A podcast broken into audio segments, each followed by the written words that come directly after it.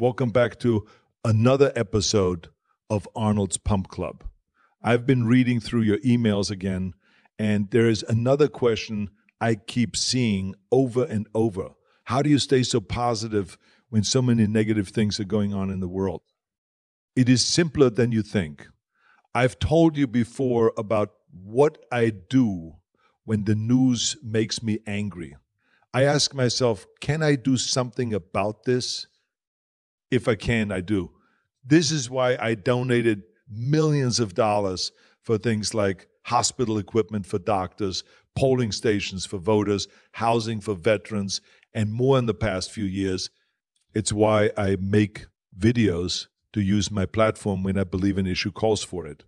And yes, it is why I fixed the pothole that drove all of my neighbors crazy and endangered cyclists for months. If I can't do anything, I stop complaining. What is the point of being angry or upset about something you have zero control over? I have focused a lot on that first part in this newsletter. What can you do? Today, I want to focus on the second part. What if there is truly nothing that you can do? You have to learn to let it go. I know that's not the standard in the age of social media. People want to make the world's problems their problems.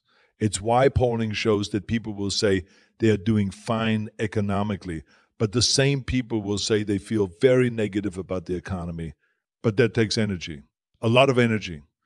It takes time, whether it's time spent worrying or time spent posting on social media. We all have limited amounts of time and energy no matter who we are. Use it wisely. I know you might be thinking, but Arnold, I'm just a sympathetic person. I wouldn't feel right not spending my energy on this tragic thing. So let me reframe it for you. When you choose to spend your time and energy on something you can't control, you're also choosing not to use it somewhere where you might be able to have an impact you're taking yourself away from the ways that you could actually be useful and helpful.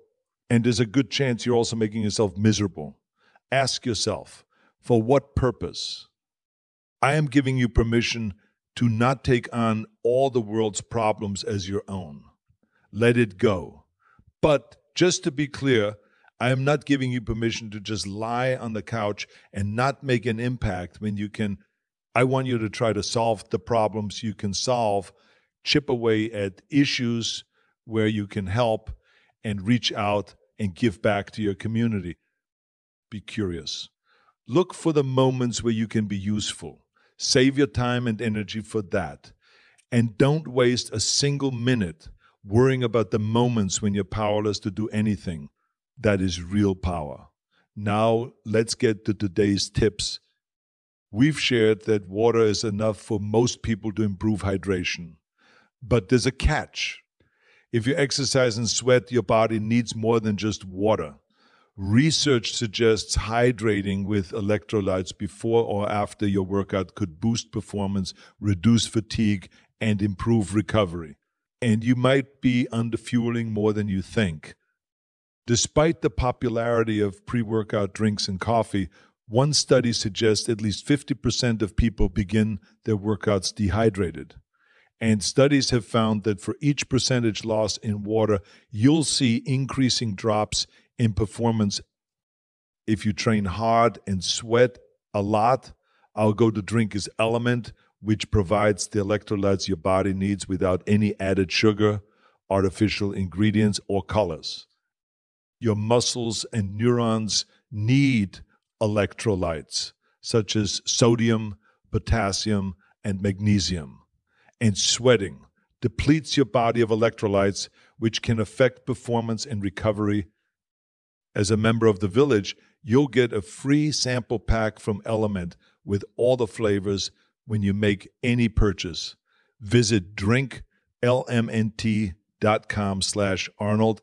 That's drinklmnt.com slash Arnold, and the free product will be automatically added to your cart to thank you for being part of the positive corner of the internet. If you don't love the product, Element offers a no questions asked refund policy, which means you'll be satisfied. We recommend using electrolytes before or after your hard workouts that last longer than an hour to ensure you're hydrated before and refueled after. We frequently discuss all the benefits of walking, but you can make an important mistake when going for a stroll. Research suggests that using your phone while walking can increase stress and decrease mood. Most research shows that walking helps you increase your heart rate and makes you happier and more positive. In a bizarre twist, those who went on outdoor walks while using their phone wiped out almost all the typical benefits of exercise walking while glued to your phone can decrease your heart rate, make you feel less comfortable, more negative, less connected to nature, and even experience worse posture. Keeping your head down on your phone is not good for your gait. Another study suggests that using your phone while walking increases stress levels.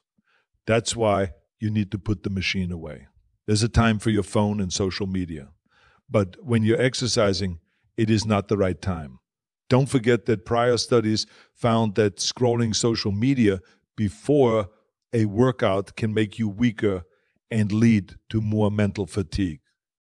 And that's it for today's episode. I created this podcast because I believe that fitness is for everyone. So I'm using the power of machines to help me deliver news, information, and support that will make you healthier, I am not a cybernetic organism, but I do have an important mission to build the positive corner of the internet and lift up the world. There's too much negativity online, and I want this podcast to give you the support you need to become a little bit better. I want to thank our editors in chief, Adam Bornstein and Daniel Ketchell, who helped me with this podcast and our daily newsletter, as well as our producers, Pen Name Consulting. We value all your feedback and the three of us are here to support you. If you enjoyed this podcast, please leave a review. We love hearing from you. Together, we have the strength to lift up the world.